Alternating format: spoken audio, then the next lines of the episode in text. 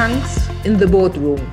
Studies provide clear evidence that boards with members of diverse backgrounds govern organizations that have better business results than those with less diverse leaders. But it doesn't stop there. We see similar patterns when it comes to innovation and other dimensions. The Hampton Alexander report in the UK highlights that we have come a long way in terms of integrating women on boards. But there is still quite a long way to go when we look at other dimensions of diversity, like race. And reviews like the Parker Review demonstrate that. Welcome to the Better Boards podcast series. In this episode, I'm delighted to talk with Chris Pirnie about punks in the boardroom. Chris provides us with facts, figures, and real life insights into the challenges of integrating people with diverse backgrounds, but also what he has seen is working. Chris provides a passionate play for more diversity. I'm Dr. Sabine Dembkowski, founder and managing partner of Better Boards. We make the boards of the most ambitious organizations more effective. We do this by providing clients with an evidence based approach for board evaluations and board development programs. To fulfill our mission, we give a voice to all who care about creating better boards. Chris, absolutely fantastic to have you contributing to the Better Boards podcast series. Oh, I'm delighted, Sabine. Thank you for having me on. Looking at the title, why are we talking in this podcast about punks? Thank you for asking. Uh, well, well, I remember, um, and I've been a, a, company secretary for 20 years, and I remember my very first chair, we were looking to recruit several new directors to our board. And whilst they begrudgingly gave into the diversity for gender selection list, when I suggested that we look for candidates outside of the organization's normal frame of reference in terms of the, using the recruitment firm or another sector or different background, they turned to me and said, Well, why would we want these punks in the boardroom? They, then they went on to claim that the firm had been successful with its board management ever since incorporation. So, and it's another term I hear quite often if it's not broken, why fix it? And so mm-hmm. the term punk has always stuck with me. And I think the way I've interpreted it is that it's probably those people who traditionally have not been seen as board management material and have just been broadly overlooked in the selection process. But when we look at some figures, a lot has been achieved, hasn't it? Yes, absolutely. I, don't want this to be a downer, uh, of course, because we can look particularly for gender equality on boards. We've seen the recent Hampton Alexander review, for example, where we see steady progress being made. But even there, there's still a long way to go. But there's nowhere near enough has been done in terms of achieving the levels of board members who are from a BAME background or to address the changing generational demographic we're seeing now. I mean, just look we can see from the National Office of Statistics that the, the changing demographic in the UK, so 20% of the UK population will become from a BAME background by 2050. And then if you look at the changing workplace profile, 50% of the UK workforce will be millennial by 2025.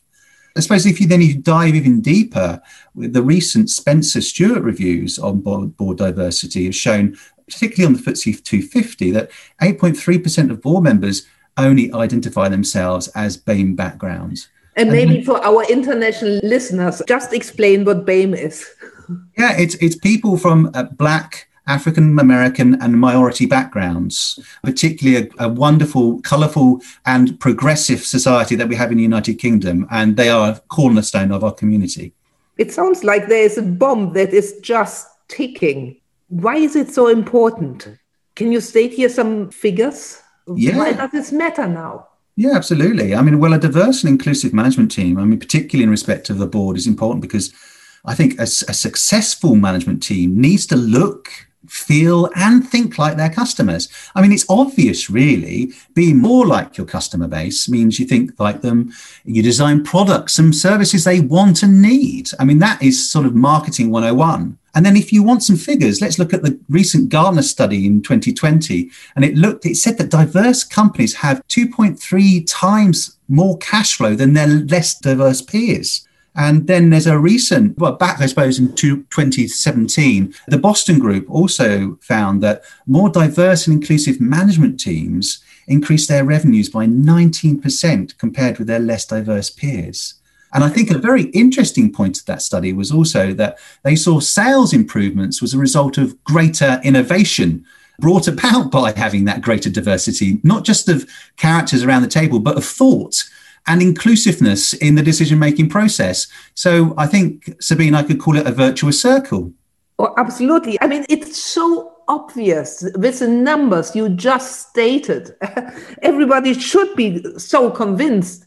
But in practice, we all know it's not there yet. So, what are the mm. hurdles?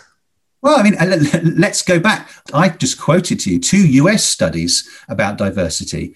And we see that in the UK that we have made progress. But if you look at UK, US corporate, they are far behind in terms of diversity. So isn't it funny that academically they are the mm-hmm. powerhouse in terms of some of these stats, but they don't actually put it into practice? Now let's switch to the hurdles. And I'm afraid, Sabine, there are a few of them really. My big one is status quo management. And we're seeing this often immunity to change we see a lot of management teams saying, I've been here on merit, I'm doing well. And I see this in the governance smear quite often. They don't want to make positive change in governance because they are really well suited themselves.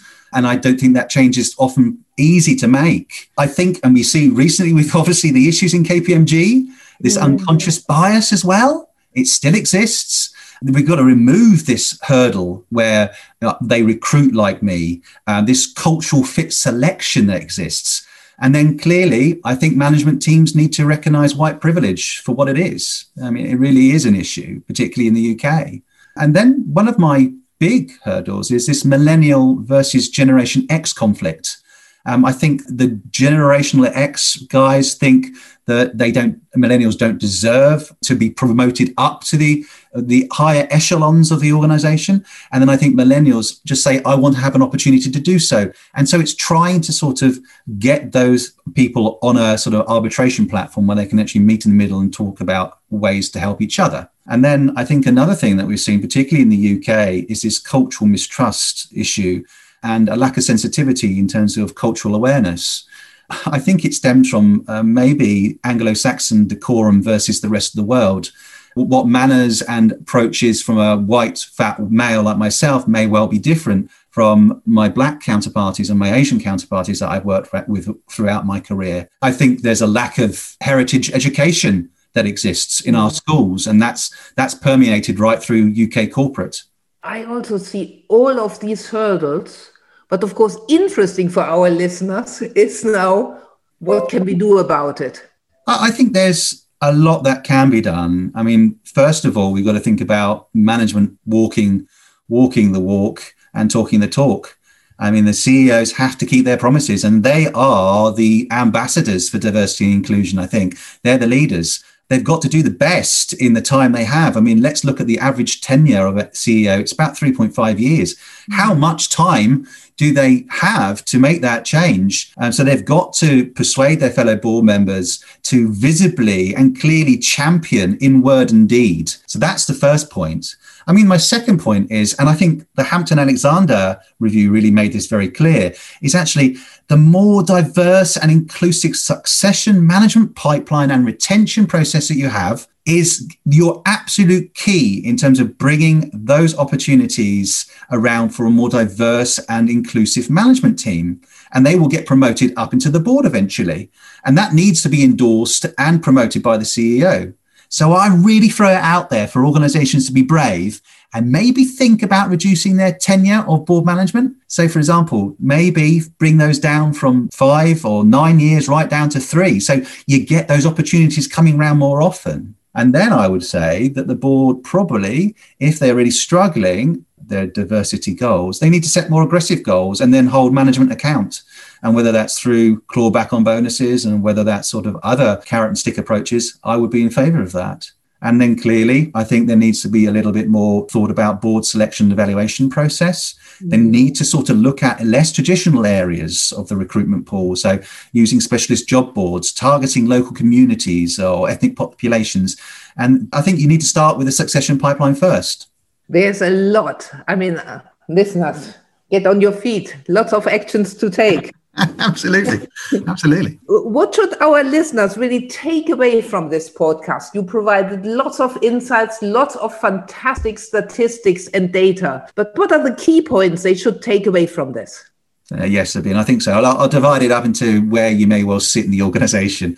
If you're the CEO, think whether you're doing enough in terms of championing your DEI in and outside the organization. And if progress is slow, look to put in more aggressive targets Hold yourself and your management team accountable, but most of all, pay close attention to your talent pipeline. That is where the real tangible change can be made. For the non executive directors out there, you've got to encourage your CEO, you've got to encourage your chairman to really promote and embed DNI across your organization and start from the top. Tone comes from the top. And then for my fellow company secretaries out there, you're the custodians of clarity. Make sure that you focus the minds of the chairman and the board, particularly when it comes to board recruitment, that DNI needs to be front and center of those arrangements. And then for anyone coming from a diverse background who is aiming for board membership, I advise find a mentor to help you navigate your way to the top. Use it as an opportunity to open their eyes to your perspective for your journey deepen your involvement in all the different DNI initiatives to give you a sort of a rounded appreciation of others. And then be mindful. This is a really important point. Be mindful of your approach. Don't be angry or entitled. Be constructive, eager, and progressive. Let others know about and share your ambition. And then I think you've got to know and show your worth. That passion for who you are must translate into worth for you and the firm. Fantastic. Lots of food for thought. Thank you so, so much, Chris. Thank you. Absolute pleasure, Celine. Thank you very much. How can we help you and your board to become more effective? We at Better Boards are always delighted to hear from you. Get in touch. You can best reach us on info at better-boards.com. Thank you for listening.